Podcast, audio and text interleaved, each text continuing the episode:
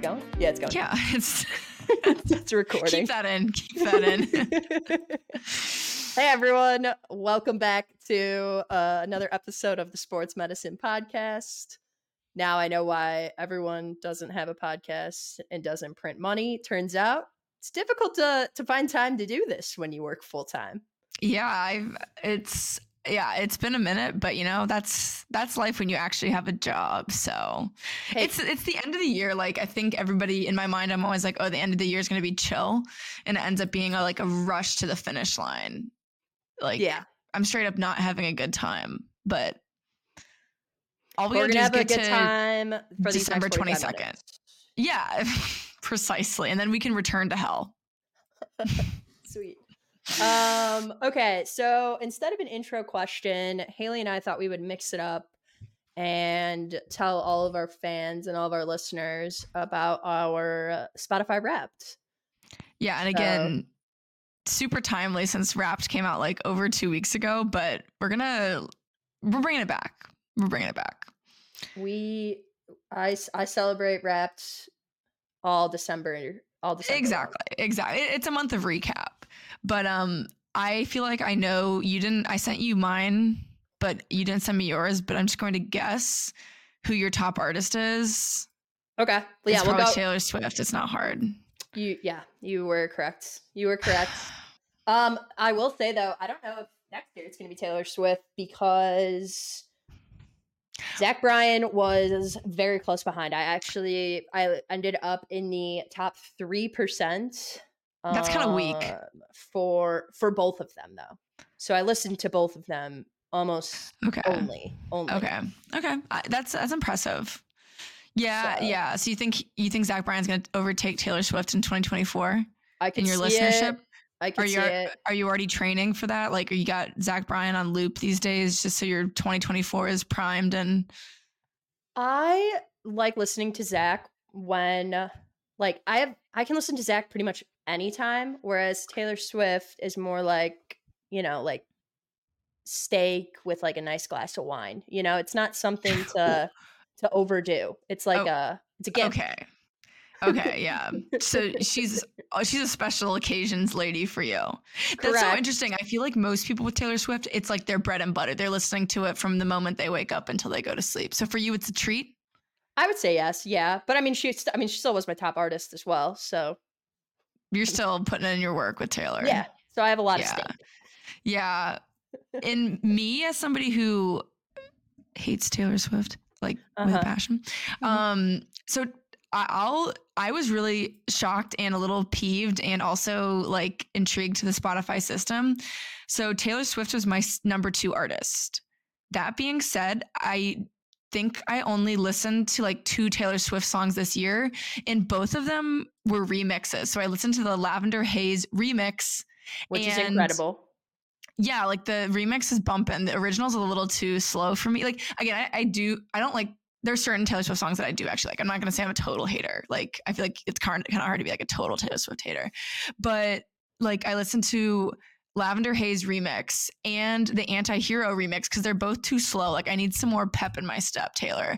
And I can't believe that they put them. I was surprised that they put they categorized them under her because I didn't really listen to any other Taylor Swift yet. She was my number 2 artist. Yet I rocked out to those songs. So Spotify gives her credit for those remixes, which I think is kind of shitty. I mean, she owns the song.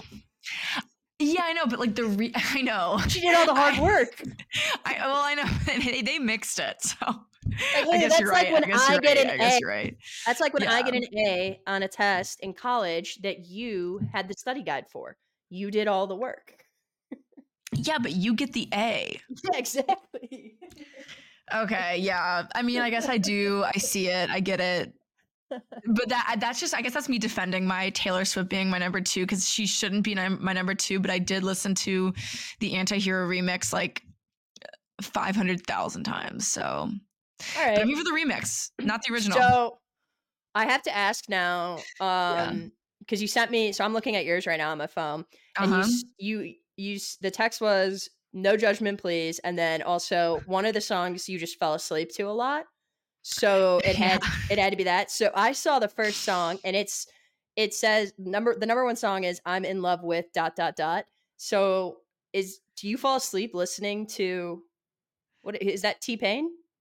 I'm in love with a stripper. Yeah, is that when you fall asleep listening to it? Yeah, I'm in love with a stripper really calms me down. It's like, you know how people listen to the white noise fan? Yeah. That's white noise fan. Your white noise. I'm in love with a stripper. No, my number one song was I'm in love with you by the 1975, but that is a great cutoff. Like, that's pretty funny that it cuts it off right with, because that's pretty ambiguous. So yeah, my top song was I'm in love with a stripper. I'm in love with a stripper is a banger. It is a banger. I'm gonna have to listen to it. I'm not saying it's a bad song. I'm not even saying I would listen to it. If it was your top song, but yeah. See, this isn't fair. Okay, what was your? So Taylor Swift was your top artist. Who was your number two? Zach Bryan, then Haim, then Logic, then Connor Price. All right, respectable. I forget you're a Haim person.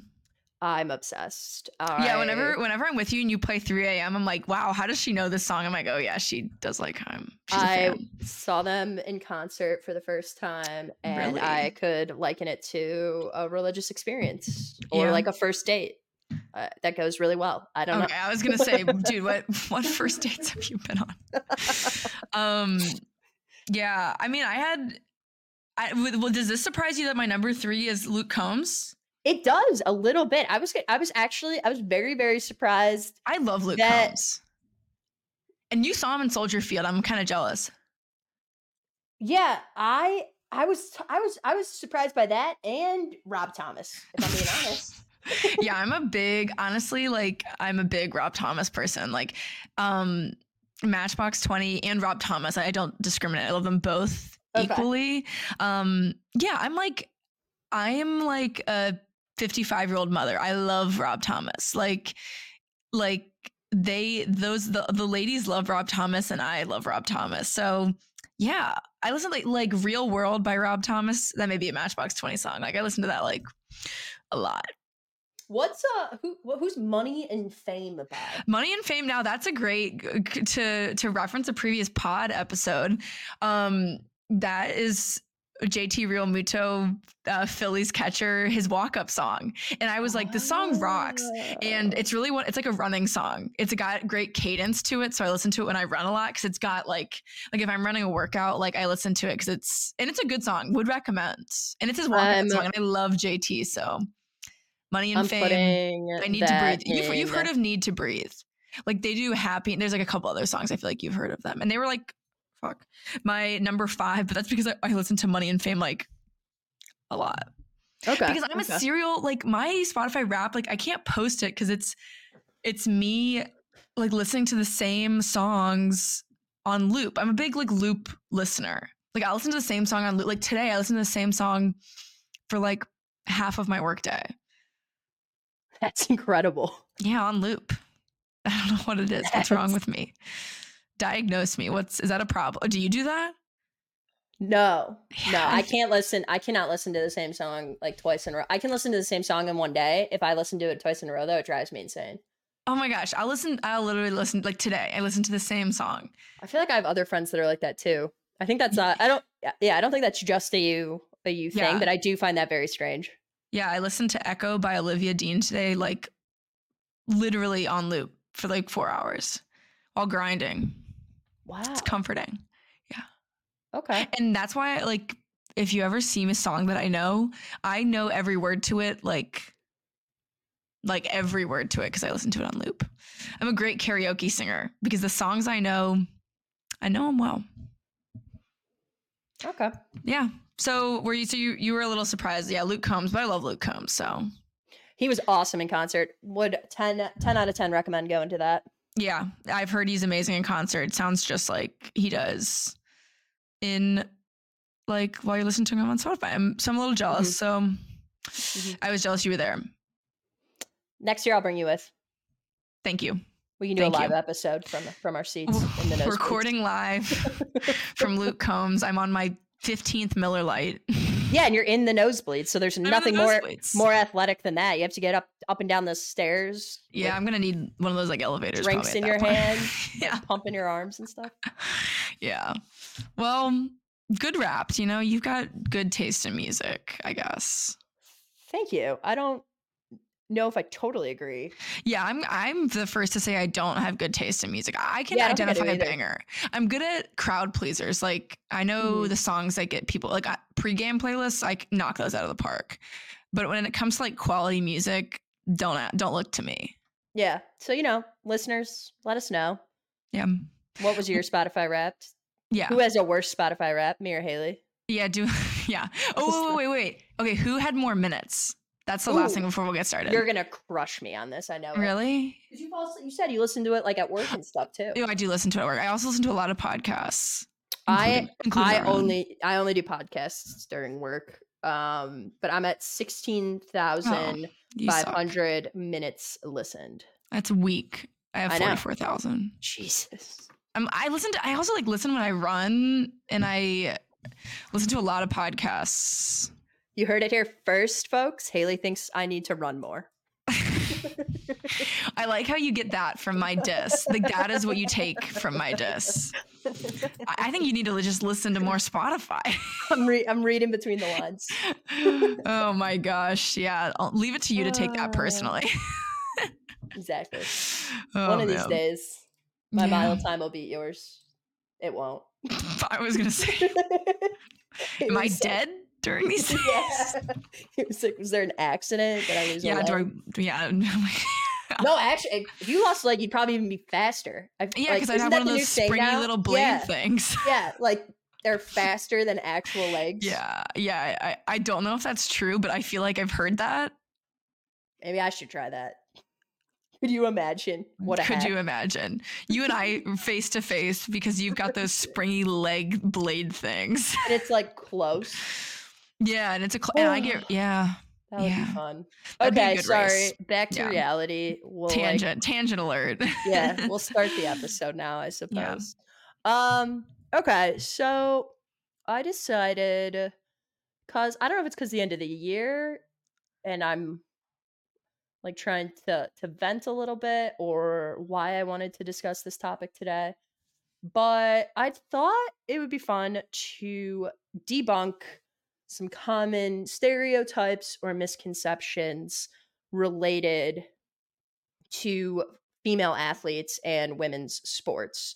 So if you're a listener that only listens to us when we talk about male sports, now would be a good time to probably head out. But also know that everyone's judging you. They need to stay. They need to buckle their seatbelts and listen in. You're the target audience. You're the problem. So if you want to be part of the solution and be a problem solver and you know, watch female sports, then listen in. Yeah. I'll leave that there. I think that was a good call to action. After you told them to leave, and then you said, "Wait, no, come back." Well, you know, I want people to want to stay. You know, you're right. This is all voluntary. I'm not begging people to stay. I'm just saying, right there is a great example of maybe some of the things we're going to talk about. Yeah, agreed. All right, so let's get into it. I'm going to start with the most obvious. And kind of go from there. But okay, so like misconception number one, women are not as strong, fast, or athletic as men. Therefore, women sports are boring. So a couple things there. First, I looked up using an article from the good old, the good old National Library of Medicine. Listeners, that's a fancy, great database where you can go and get real studies, real facts that are checked by other people. But in that study, it did in fact confirm that men typically have larger muscle mass, have more of lean body muscle, and therefore did have stronger like results in strength when compared to their female counterparts in stuff like bench pressing, squatting, lifting, and anatomically that makes a lot of sense. That makes sense. You know, back to episode 1 where we go into testosterone and all that good stuff. Like, right. That checks out. We're going to let the guys... I'm glad you can bench press more than I can, because right. I can only bench press like the bar. So right. I'm glad you can bench press more than me. So yeah. In terms of the sort of the normal definite, like the encyclopedic definition of strength, that is true. Women, or like men typically are stronger than women. Not always either, but like when comparing like 1-to-1 as best you can, like one male athlete to a female athlete. And that's pretty much where the comparisons and where that misconception stops. So women's sports are not boring, and respectfully, if you say that, you're dumb. So women's sports, in fact, if you're a true sports fan, I believe that you are a bigger fan of women's sports because of the stats, because of the studies that we just talked about. Women don't have some of the, universe-given strength that men possess. So a lot of times, not always, but a lot of times, I feel like women's sports are strongly based in fundamentals of that sport and in strategy of that sport. So if you're a fan of that sport, then you'd enjoy that. Yeah. I think like talking just about like an example I think of a lot. I always tell people, I'm like, people don't love to watch soccer anyway, because it's not like the most exciting game. But I always think like people who don't love to watch soccer, I'm like, oh, watch the women's game. It's way more strategic, way more technical because of their physical differences. They're not like physically, it's just they have differences. But I think like the game is, like you said, just so much more strategic, so much more technical. And like I think you're right. Like true fans of sport would appreciate like a real technical game or a really skillful game, playing the game, using other things than just like sheer strength and force to, overpower your opponent. Yeah. And in a similar, like, so obviously you have more experience with soccer. For basketball, I'll say, and this is, I mean, honestly, it's really cool if you watch women's basketball, even at like the high school level and younger too, as well as at the professional level, unlike a men's team where like if you just have LeBron or you just have Jokic or you just have Durant, your team is very, very good just with that one person. That is absolutely not the case for women's basketball. You need a team. That is really, really good. So like most of the time, like the average points of women's basketball players scores compared to men are lower. But across the board, the points are much more shared and much more spread out among the team, which also, if you are on the team or if you are paying attention to women's basketball, it puts a lot of pressure on your 3, your 4, your 5th best person on your team to perform regularly very well and at a high level. Yeah. So, again, like if you're having a bad day and you're the 5th best player on the court, it's going to be, could be really bad for your team, as like, when you've got like a true star that, again, like maybe in the men's game where they're scoring 35 points, whatever, carrying the game a little bit differently. You're right. Like it puts a little bit of different pressure, different weight on the players. Yeah. And so it's like, and then like on top of that, and I don't know how to put this across in words, Haley, you might even be able to speak to this more as well. Like with like kind of what you said with like soccer and stuff and like tennis and everything. But like, I feel like that, like a lot of times, like a stereotype, like for tennis, it's, women don't hit the ball as fast as men do, or don't serve as fast. For women's basketball, it's, oh, they can't dunk. For, for soccer, the game is more, for women, it's more technical, men can kick a goal from, X degrees out from the net or whatever. Mm-hmm. And then I feel like after those things are said, then it's all like, okay, well, how do we make the women's game more enjoyable to watch? Like, let's lower the dunk, like let's lower the hoops so that way women can dunk, or let's make the field shorter for women and stuff. And it's like, how about we just enjoy like the sport and the technical feats that they already accomplished. Like, I don't know why do they have to be equal? Like, that's, you know, like, for them to be enjoyable. Yeah. Now, like, with the women's basketball, I think the women's basketball thing is a great example, because I would always be like, you know, maybe in my more naive days, I would always be like, man, they should lower the hoop and make the ball smaller so the women could dunk. And the ball's already smaller, but I was thinking like a little bit smaller so they could really dunk, which I still will stand by that point a little bit. It would make, but somebody, I was talking to a women's basketball player about this, and they were like, well, why do we have to make the game, you know, why are we working so hard to, you know, quote unquote, dumb down the game just so it's quote unquote equal. Like, they were like, why can't we just enjoy the game?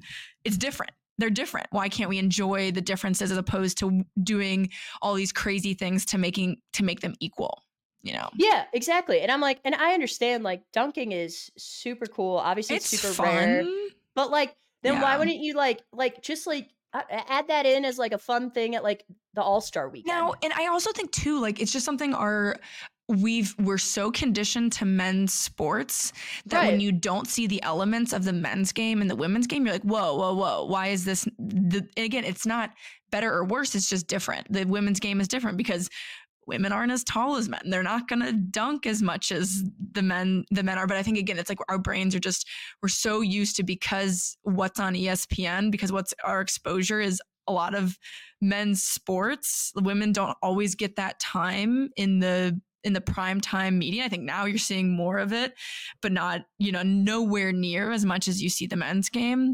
And I think like we're just conditioned. Like, and again, I'm thinking the basketball example, I think is a perfect thing. Like, we're used to, like, people are so primed to seeing people dunk and to see people do crazy things. And I think when you don't see that in the women's game, they're like, whoa, you know, but that's just because all they watch is men's sports. And it's not saying it's better or worse. It's just because that we, you know, we're so used to it. So I think it's like, you know, why change, you know, why don't we accept the differences and just enjoy?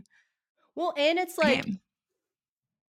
like, I've seen it successful before, right? Because like there are, you know, freakishly incredible athletes and at the NBA level who can't dunk and are celebrated for not being able to dunk. Yeah. Like, you know, Kyrie Irving, Steph Curry, you know, and I'm not saying they can't dunk. Like in a game, it's possible they've dunked a basketball before. I'm saying like you're saying in a game setting, they're going to lay the ball in. They shoot threes, they pass dimes. You know, like there are men athletes in the exact same setting who no one is saying, oh, Steph can't dunk all the time. Let's lower the men's rim. Let's take it down to 9 feet so we can see. Yeah, so Steph that way Curry. Everyone can dunk. You know, that sounds absolutely ridiculous. Yeah, like, exactly. So let's just say that is a misconception. That is false. Yeah. And, you know, maybe after listening to this, I'll watch a woman's sport. Yeah. Sit down and watch it. I think you'll enjoy it. It's entertaining. It's exciting. It's different. And that's okay. We can accept the differences.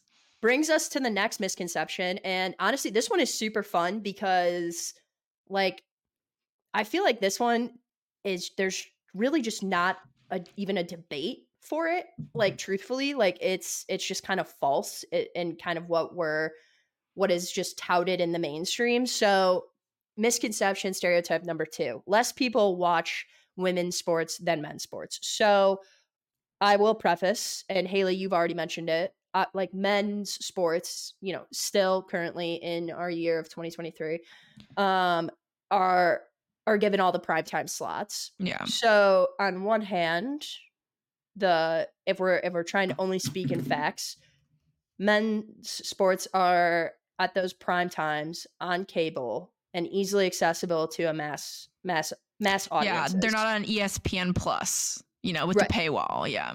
Right. Okay. So, and then right there again, that's where we're gonna stop, and now we're gonna kind of expound upon and let you know why that misconception is false. So. It's true. I feel like every time this comes on, people are like, look how many people turn into like the Super Bowl or the NBA finals every year. It's so much bigger than any women's championship. And right away, I want to like preface, the reason people tune in for the Super Bowl is because it's entertaining. And there's all this entertainment around the actual game. Yeah, it's not about men's or women's. It's about, the grandiosity of the event, I feel like. Yeah, kind of like how NFL viewership right now is up because, you know, certain someone might be dating a certain someone. People tuned in for the Super Bowl to watch Rihanna as much so as they're tuning in to watch, you know, the actual event in the game. You know, same thing with like those commercials and stuff. So that, like, right there, like that game and that event alone, I would just pull out of this discussion completely. Yeah. But now to like try and get into, you know, some more stats, and I'm just going to name these off because truthfully, they are like not related to each other, but they're related to sports as a whole. So I want to like kind of say all of them, and then we'll kind of break. We'll get into the discussion a little bit more. Okay, so average, and this, all of these stats, by the way, are an average. It is really hard to like, and near impossible to like know if someone watched an entire sports game. Like this is all based on clicks and like time on screen and like stuff like that. So just know everything I'm about to say is an average. And I've gotten it, this information from two different Forbes articles. Okay. So average viewership for the NBA Finals of 2023 was 11.64 million, slight increase from the year before. Average people that watched Game 5 of the World Series was 11.45 million, which was down 20% from the year before. Yeah, it's because the Phillies weren't in that. Sorry. Okay, now I'll get into some women's sports here, and I've purposely picked these next three because I think so often it's always how many people watch men's football, how many people watch men's basketball, compared to how many people watch like women's basketball, because that's really like the like only kind of mainstream professional mainstream sport, which also isn't even true. I mean, we have women's professional soccer, but it's again, to your point, not talked about as much. So, but anyway, I picked these three purposefully. Okay, so women's soccer.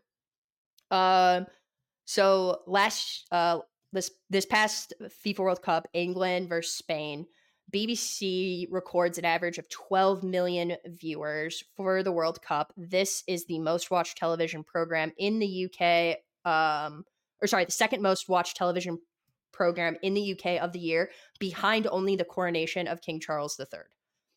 Spain average viewership was 5.6 million.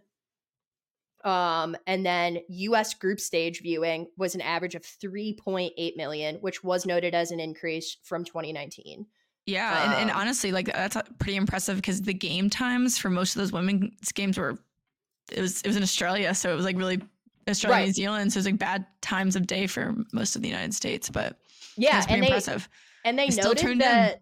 Yeah, they noted that a lot in the articles, that even too for like the UK and Spain, it was like midday or something, like which is an amazing time to watch sports either. Like people have to work and stuff. Like, so like the fact that people were tuning in at these kind of odd times too is a bit of a testament because you had to make it a priority to watch. Okay. Yeah.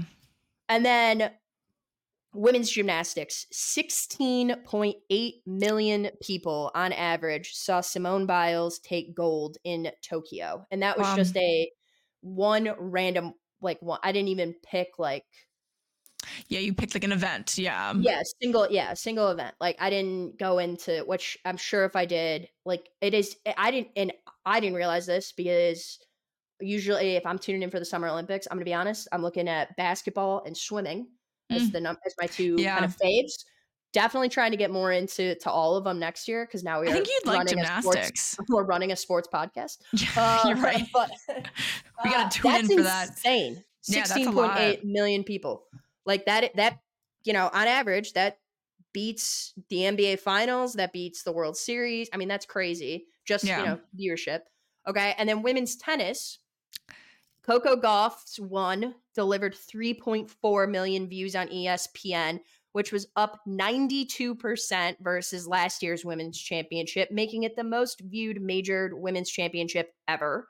Yeah. The women's championship was the most streamed telecast of the tournament on ESPN+. Wow.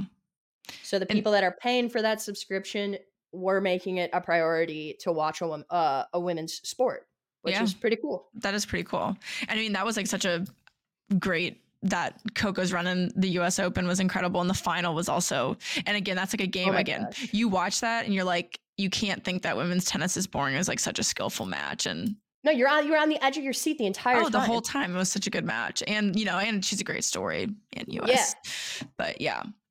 So I picked those for a couple of reasons. Like, you know, I think on some of them you can be like, well, there's still less people watching women's sports. And I'm like, yes and no. Like the stats are suggesting that the number of people watching women's sports is increasing at an exponential rate, which is awesome.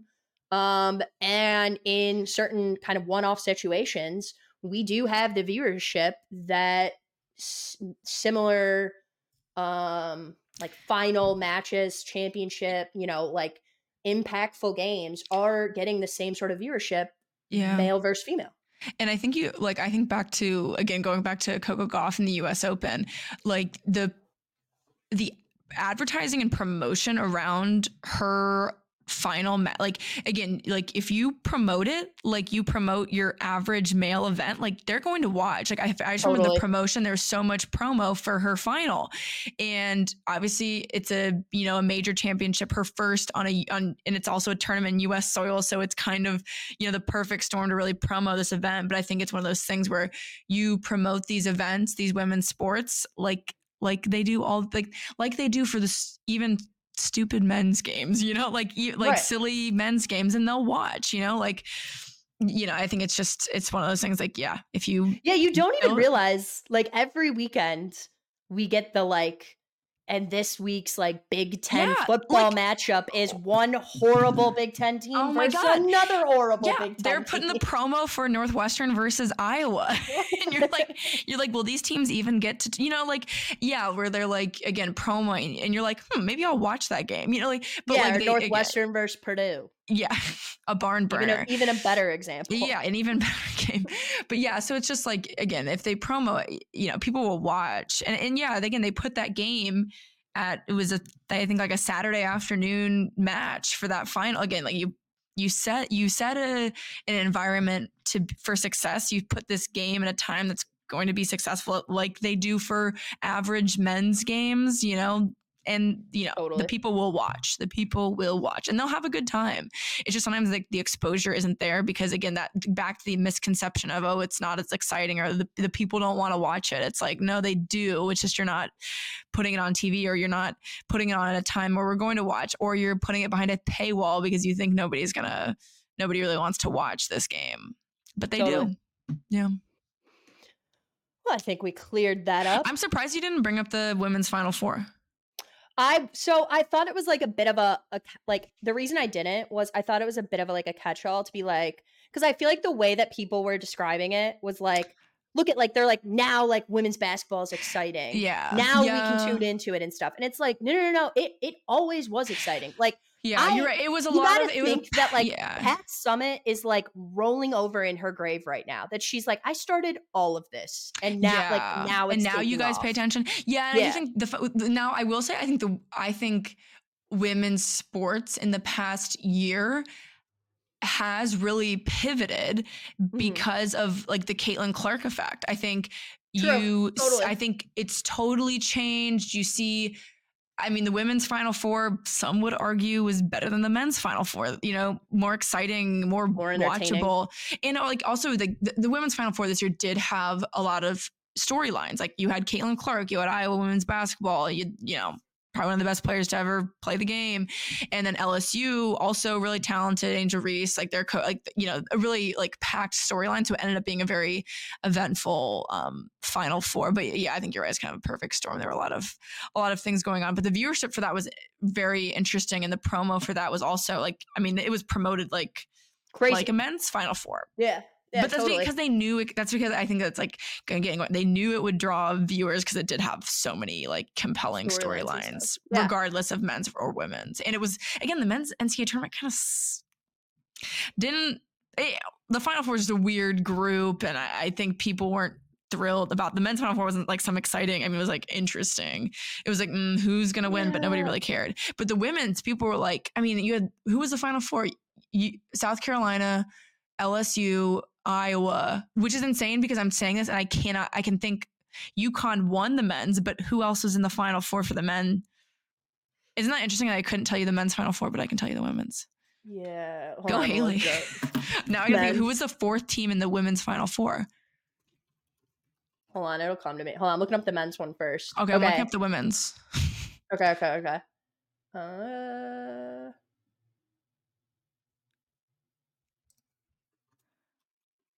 Oh, Virginia Tech was the fourth team in the women's. Yeah. It was Virginia Tech, South Carolina, Iowa, LSU. Here we go. Men's. Yeah. UConn. Yeah. Miami, Florida. Oh, yeah. San Diego State. Oh, yeah. And Florida Atlantic. Okay, yeah. Yeah. A rousing bunch. Yeah, dude, that was, I mean, it's cool seeing like a 9 seed in the Final Four. Like that's, yeah. That's and cool, I agree with you. Yeah. Just not the same storyline. I'm even thinking like the national championship was San Diego State versus UConn. Mm-hmm. And I don't even know if I watched that game, but I did watch the women's. Yeah, I watched the women's semi and the final. Yeah, same here. Yeah. So basically, I guess I think the reason I didn't want to include was because, like, it's also like it's so cliche. Into this cliche where it's like if you're not talking about basketball, football, or baseball, that I'm then it's not like worth mentioning or worth talking about. And it's like the like greater part of the world would disagree with us. Yeah, like. Football means something entirely different everywhere else except here. Similar to literally like the metric system. Yeah. So there's that. And then, I wanted to talk about these other athletes who are doing incredible stuff and have incredible strength and athleticism and are maybe just not as, like you said, not as mainstream. Yeah. But equally impressive. Yeah, and I think the Olympics coming up will be really interesting because I think women's gymnastics is always huge viewership, and I think don't always people are definitely watching the men's gymnastics, but women's U.S. gymnastics is always the past few Olympics has always been just a big.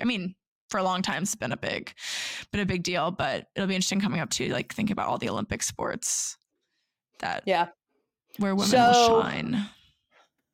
I think that, that covers that. And then actually, I've weirdly transitioned all of these super well because this goes into my kind of final misconception or final stereotype is that, and they're sort of, again, kind of coupled together, which is women athletes are secondary or their accomplishments matter less than the male athletes.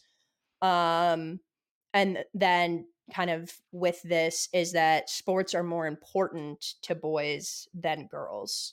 So want to just start off with another fact that I grabbed off of the good old web. Yeah.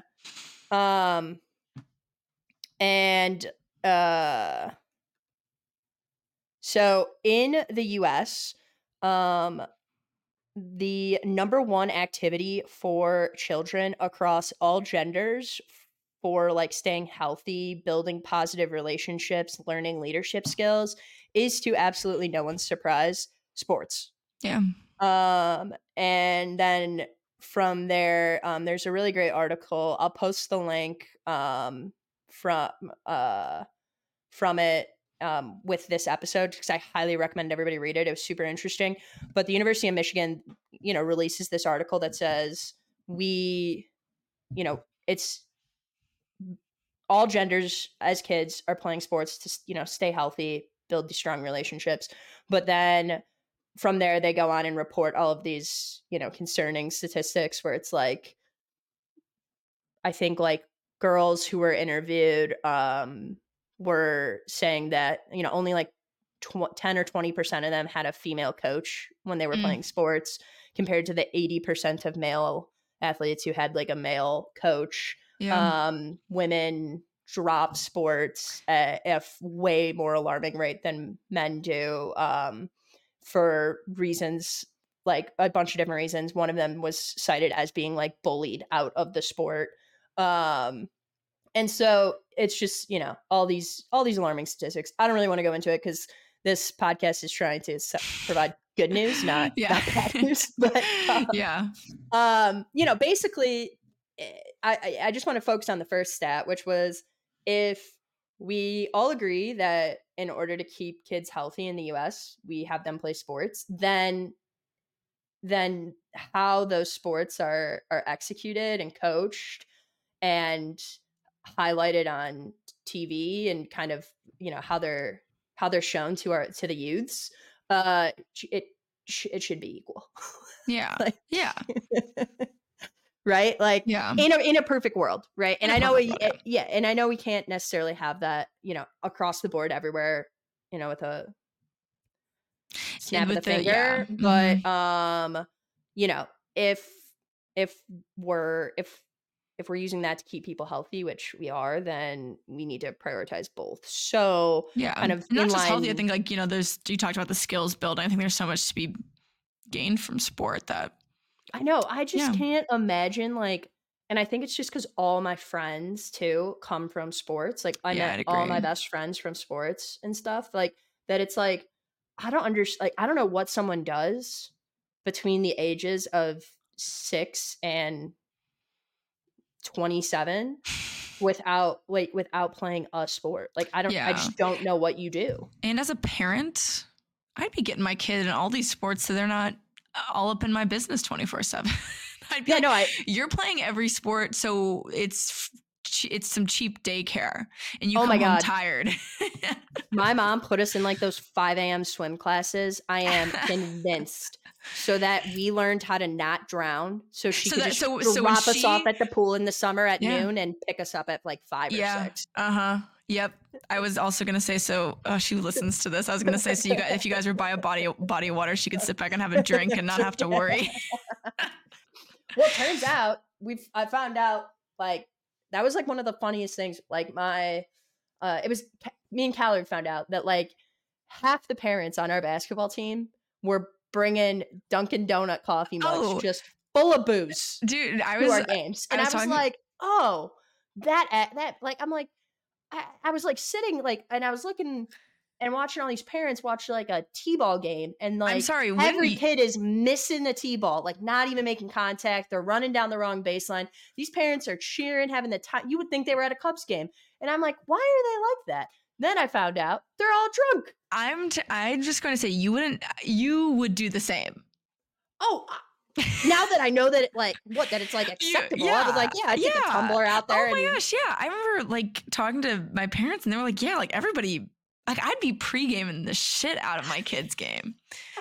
I would be, oh my gosh, like you gotta. I will be up there and like, I'll be cheering so loud, and you're going to be like, wow, Haley's so enthusiastic. And then you're going to think a little bit and you'll be like, no, she's drunk right now. I have a little buzz, the game, you know. Hey, I think you'd have to. It'd make it so much more entertaining. I don't know how we got here. Oh gosh, now my... What are your... Oh, okay, we're good. Thought it was about to cut me out. We thought we were going to have a technical error. Yeah. I like how we started this, and then we got to drinking at youth sports. And then, hey, we can bring it back around. Reel her in. Yep. Now, doesn't matter if, you know, you're watching men's sports, women's sports, kids' sports, any sports, your kid's sport, you know, like, well, I hope you're watching only your kid's sport. That's a little weird if you're watching kids' sports that aren't yours. That's a little weird. In fact, don't do that. Don't do that. You may end up with like a restraining order or something worse. But we can all agree that, you know, having a brew or two and watching said sports makes it that much more entertaining. Yeah. And it can make you a better fan, or it can make you a worse fan, you know, but it's still, you're still tuned into the game, having a good time. Yeah. And then kind of the other half of that, like, of this misconception, right, is that these achievements that women athletes are doing are somehow less than the same exact achievement that a male athlete is doing. And Haley, I'd love to get your opinion on this, because I almost kind of agree with this misconception. Like, I do think, like, in the mainstream currently, that is how it is touted. Like, it is not as impressive for women to win an NBA, like a WNBA finals, as it is for a man to win an NBA finals, which makes negative sense to me. Yeah. No, I totally agree. I think you, like, an example I think of is like Katie Ledecky is like one of the most decorated female swimmers of all time. But like in my mind, I'm like, but Michael Phelps. But right. I'm like, no, like I don't know their medal count off the top of my head, but they're, I mean, like in terms of dominance in the sport, they kind of have very similar accolades. But like in my mind, I'm like, Michael Phelps. But, you know, it's just interesting, like how, yeah, we do deem men's accomplishments as like very different. You know, you're right, like a WNBA championship, we're like, oh, you know, you're talking about before we recording like Sue Bird, like how many WNBA championship. Oh, you know what? They have that great example. Yeah, they have the same number. Commercial. Her and LeBron. Yeah, well, her like, and LeBron both have 4. That commercial with Sue Bird and Steph Curry? I can't think of what it's for. It's honestly, I love that commercial because it's funny because MVP, Curry, I think it was MVP. I think they might have the same MVP and her and LeBron might have the same final count. But do you know what commercial I'm talking about? Yeah, it's like insurance one or it's something? Some insurance one. It's like Steph Curry and Sue Bird. And it's funny because it's like Sue basically being like, Steph being like, I've won these many championships, and Sue's like, well, I've won this many, that's more. And he's like, well, yeah. Do you have 6 MVPs? And she's like, no, I have 9. And so it's just like funny how, again, like you, and then like Steph at the end, she's like, Steph, get over it. And he's like, I can't.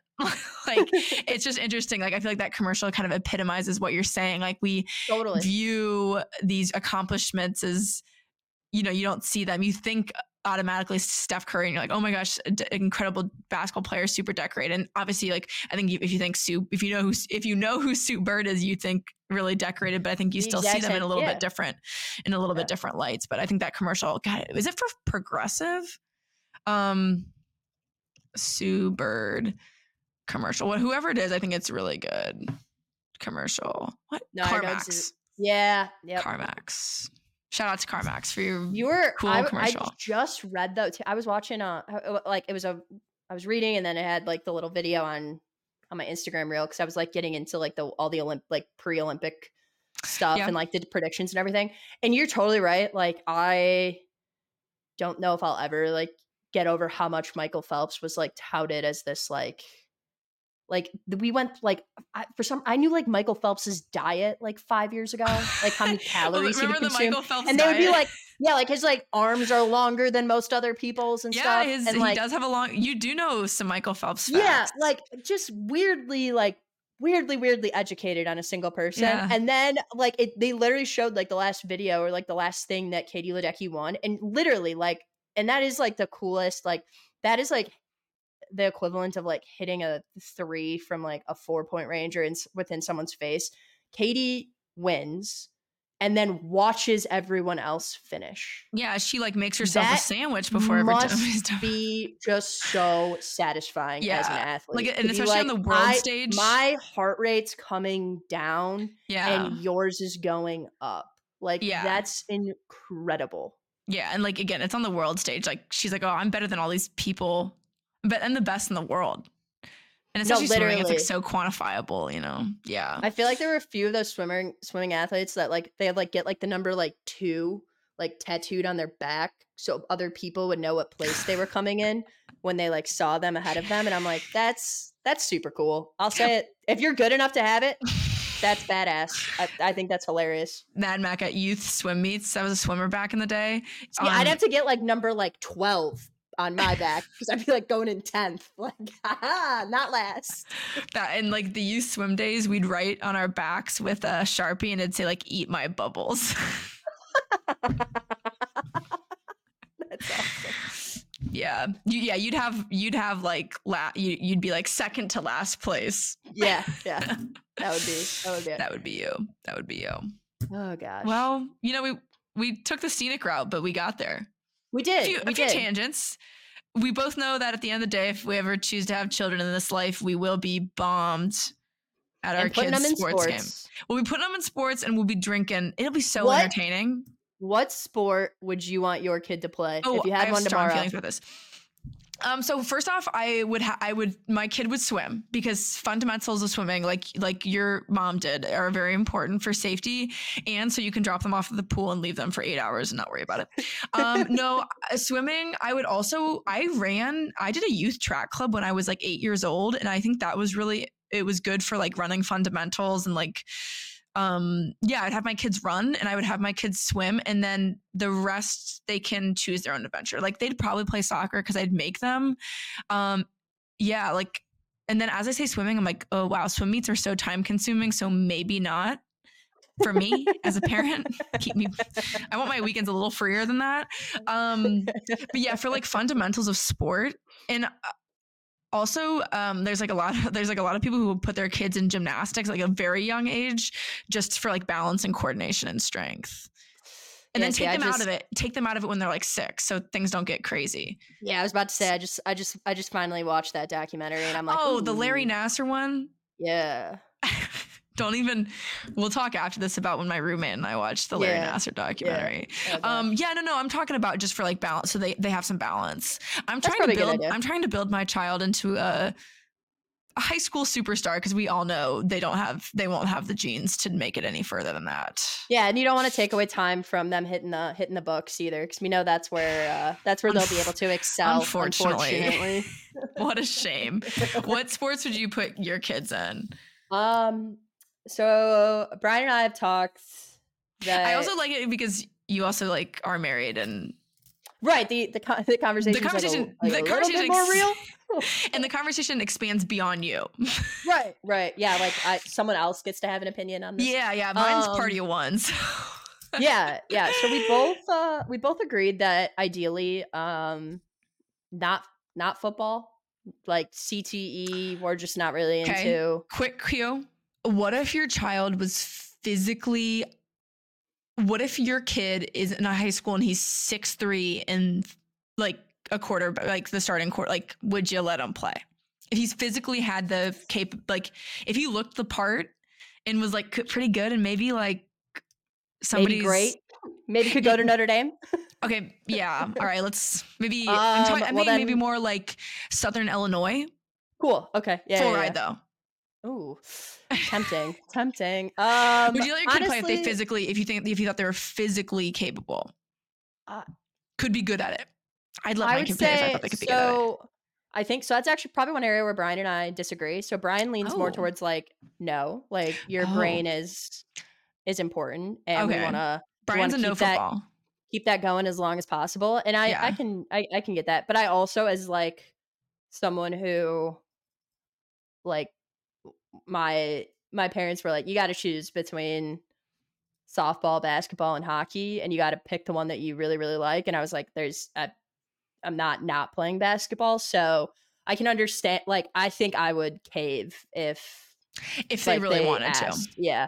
But like, I would like to hold off on that like as long as possible. And given like, if you're looking at me and Brian and like genetics, I'm not thinking quarterback's a thing, but you maybe punter, like a punter. I could see that. Punters are tall.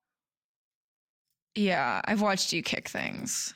You haven't watched, but Brian, like almost went to the Olympics or like Kid Olympics or something for swimming. He kicks things really well. I thought you were going to say like something about punt, pass, and kick. And I was going to have to go into my rant about punt, pass. Did you ever do punt, pass, and kick? I did actually. I scored fourth at nationals for that. I could see you being like, because I feel like you were like a bigger, not like you were like a taller kid. Like you probably. I was a bigger kid as well. You can say it. I've embraced it now. Yeah, so. Like yeah, I've seen pictures of you as a kid. Like that kid looks like she could punt, pass, and kick. Loved Pepsi too. Pepsi was the one that put that on. Big proponent of Pepsi. You were down there. You were down there chugging a Pepsi, doing some punt, pass, and kick. Yeah. And Lynn was at the bar next door, just having a day. No, it was at the Bears stadium actually. Oh yeah, she was there freezing. Oh, you're right. She was like sniffing the grass. Yeah, it was cold there, and so the semis were at Hallis Hall indoors, and we're like, oh, this is lovely. Yeah. And then the actual thing was at halftime at a Bears game. for like the nationals, and I got like fourth, and it was freezing and there was snow everywhere. You didn't train in those conditions, did you? Nope. No, I did not. For punt, pass, and kick. Okay, back to the question. What sports would you put your kids in? I would hope for, honestly, loved rowing in college. Think that could be a good option. Rowing, swimming, those would be cool. I'm going to be honest, like, I kind of hope not basketball. Like, I've had enough memories to last a lifetime with that one. You've been scarred by the AAU system. Yeah. You're seeking therapy to to right those wrongs. Yeah, no, basketball, so it's also just like that. So time consuming. Yeah. Yeah. But yeah, pretty much like any of those. Golf, that'd be cool. I'd go to golf matches and ride around in a little golf cart. And I played golf I was a youth golfer. I played in high school, yeah. And then I had a meltdown. Shocking. I never played golf again. That's a bad sport. Don't ask my dad about my experience. He would take us golfing every Sunday. And then, and then hockey would be super cool too. Yeah. But again, Brian's like, concussions. And I'm like, I think hockey has enough rules that like, I feel like it's not as common as like football. Like in the NHL, maybe, they beat the shit out of each other, but I think it's a little different. Yeah, but at like the high school and like level, like I feel like we weren't really even allowed. No. I don't know. Were you a good skater? Someone correct me. I actually was pretty good at hockey. I played defense because I wasn't, again, turns out, not fast on the ground, in the water, or on the ice. But the air, still to be determined. To be determined. But no, I was like, I was quickly got very, very comfortable on being in skates. Like I could stop, like it was very easy for me to like stop quickly, change direction, stuff like that. Like, yeah. So when you, I do remember you got proposed to on ice. I did. Yes. Yeah. And at first I thought Brian got injured. I was like, oh gosh, he just rolled an ankle. I'm like, our dinner reservations are ruined. How are we going to get him off of here? I was like, I got to find someone who's like stronger than me. And by the time you had gotten to that thought, he was like, Maddie. Yeah. He was like, yo, can you pay attention? I'm trying to do something here. Oh, dad. Yeah, I could see your kids being athletes. Yeah, so we'll see. We'll see what happens. Like I said, it'll surprise us all when it turns out that like they're theater kids. They just want to be like a troubled artist, and I'm like, oh gosh. What am I doing? You're like, I didn't train for this. I didn't prep for this. I know. Then I'm going to be in therapy being like, I don't know how to respond to this like painting. I'm like, yeah, he didn't get the part in the school play. I'm like, I don't know what to do. Yeah. You know? Yeah. That would be a tough one. Well, we'll see. Yeah. We'll see how it all shakes out. Well, that was a good one. Yeah, it was. Thank you, everyone. If you're still with us, if you aren't the group that Maddie told to leave about 12 minutes in.